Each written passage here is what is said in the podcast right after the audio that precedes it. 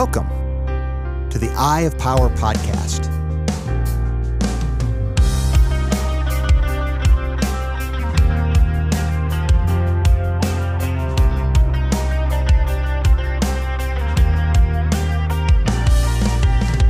I'm your host, Tom Dardick. But this podcast is not about me. It's about you and your power. It's time to claim yours.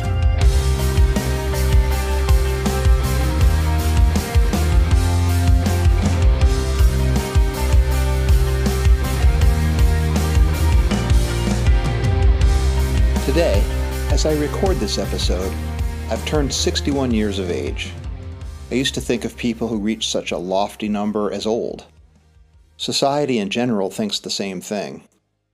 When we enter our 60s, we're bombarded with marketing from AARP and other senior oriented products and services. Actually, that stuff begins in your 50s. I received my first senior discount when I was 55. For those who have children, it's common to be a grandparent by this time of our lives.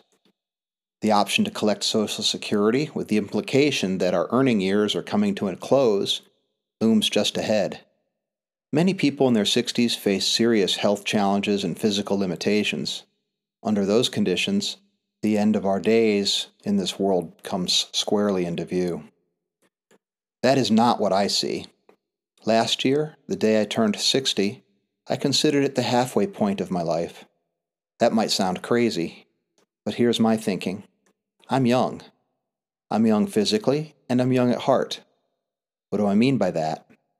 I mean, I still enjoy the process of discovery, finding out about topics, about people, going to new places, having new experiences, strengthening my skills, and gaining new ones, stuff like that. I retain a sense of wonder that's one of the things that all children have, and too many lose as they get older. I've seen and done a lot compared to many people, but compared to all that interests me, I've barely begun. Maybe I'm a late bloomer. I feel like my career in helping people with their personal and professional development is just getting going, even though it's been 20 years of doing it full time. But I'm now just getting to the point where I feel like I'm getting a handle on what that is all about. I have big aspirations, both professionally and personally. I want my lifestyle to be such that I can work from anywhere in the world. This way, my wife and I can be wherever we wish, whenever we wish. We're getting close to that goal, especially with the advent of video conferencing as a common business tool and the proliferation of online learning.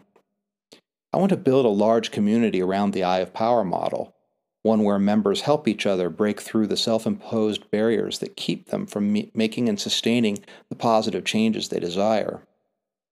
I want to be a successful and widely read author, and I only have one novel out, Sudden Onset, book one of a three part series. I want to continue to make music with people I love to make music with.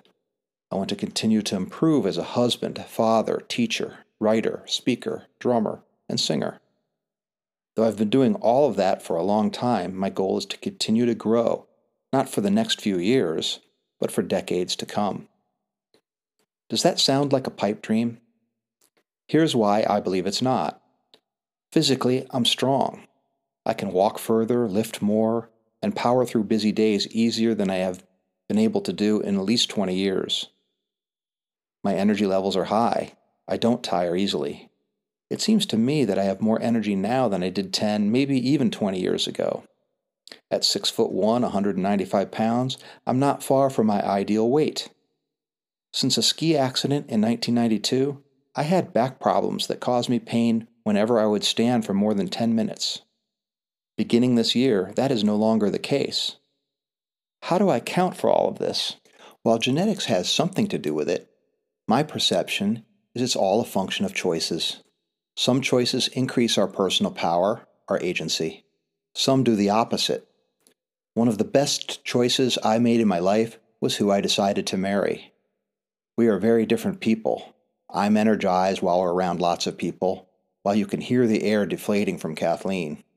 But we're aligned in our values, and we're aligned in the idea that when we got married, that was it. Failure was not an option.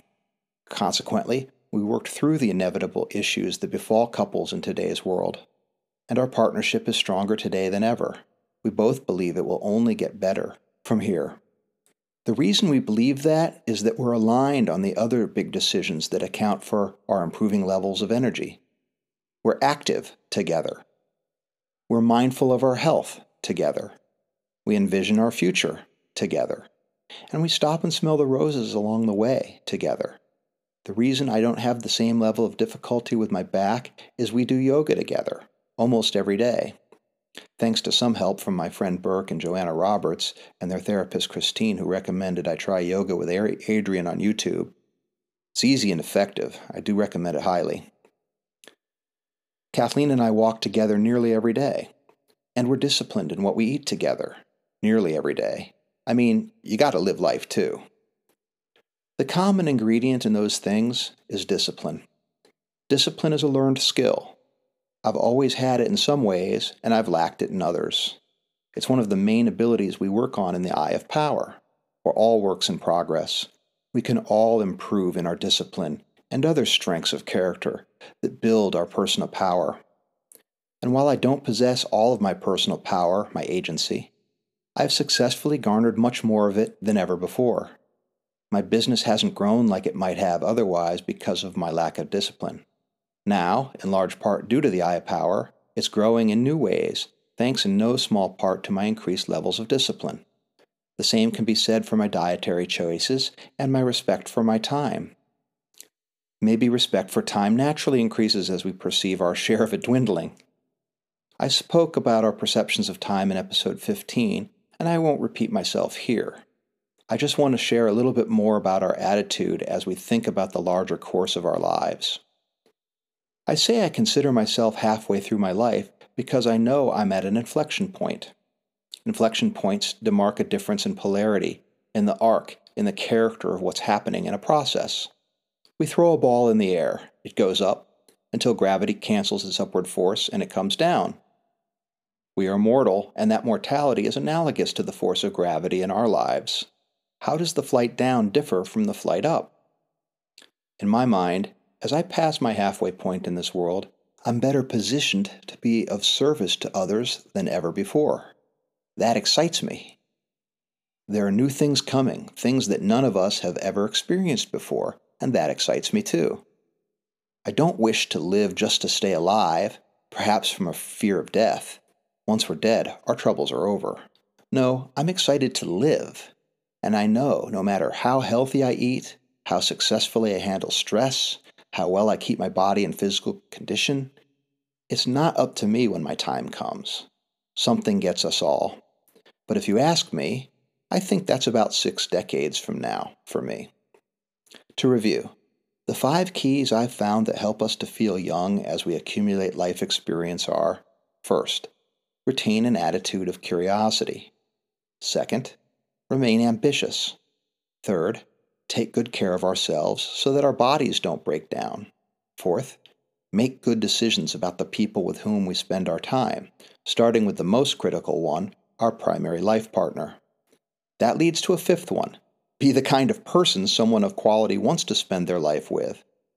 That means we need integrity, and that means honesty, courage, and generosity. Just those five? No problem. I get it, it's work. That's why the Eye of Power exists to help us all do the work together. As long as I feel like I'm learning, growing, and contributing, I'll want to stick around. I plan to expand my command over my thoughts, and thus my feelings, and my actions. That means my power will only continue to increase. I'll be more and more valuable to the people around me, not less. I know that illness or injury can always strike, and nobody is immune. I'm speaking strictly of intention. And it's my intention to take care of myself, continue to learn, grow, and love, and position myself to take advantage of the many medical breakthroughs on the horizon. There are mind boggling technological possibilities coming. Some will come to pass, some won't. Some will come that we can't even imagine at the moment. There are convergences of technologies that will exponentially increase innovation in all fields. Futurist, computer scientist, entrepreneur, and Google exec Ray Kurzweil calls this the singularity in his 2005 book, The Singularity is Near. As one of the features of the singularity, he claimed that if you could stay alive for another few decades, you'll likely be able to choose how long you wish to live. He puts his money where his mouth is. He does everything he can to remain healthy and has made arrangements that, should he not make it to that point, extraordinary procedures are to be taken to preserve his body to possibly take advantage of future medical technology.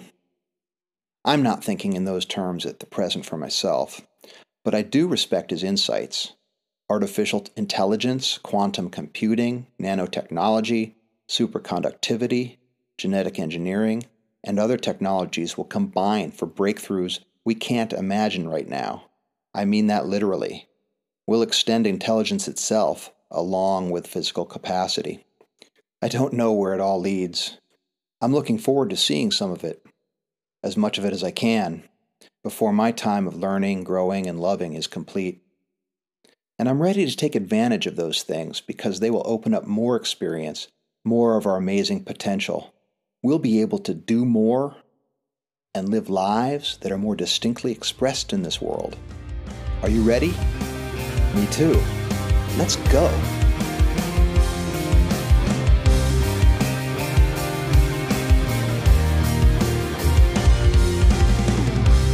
This has been the Eye of Power podcast with Tom Dardick. I want to thank you for listening. I also want to thank my brother Scott Dardick for the music and his production. If you'd like to reach out to me for any reason, you can reach me at tom at dardickcommunications.com.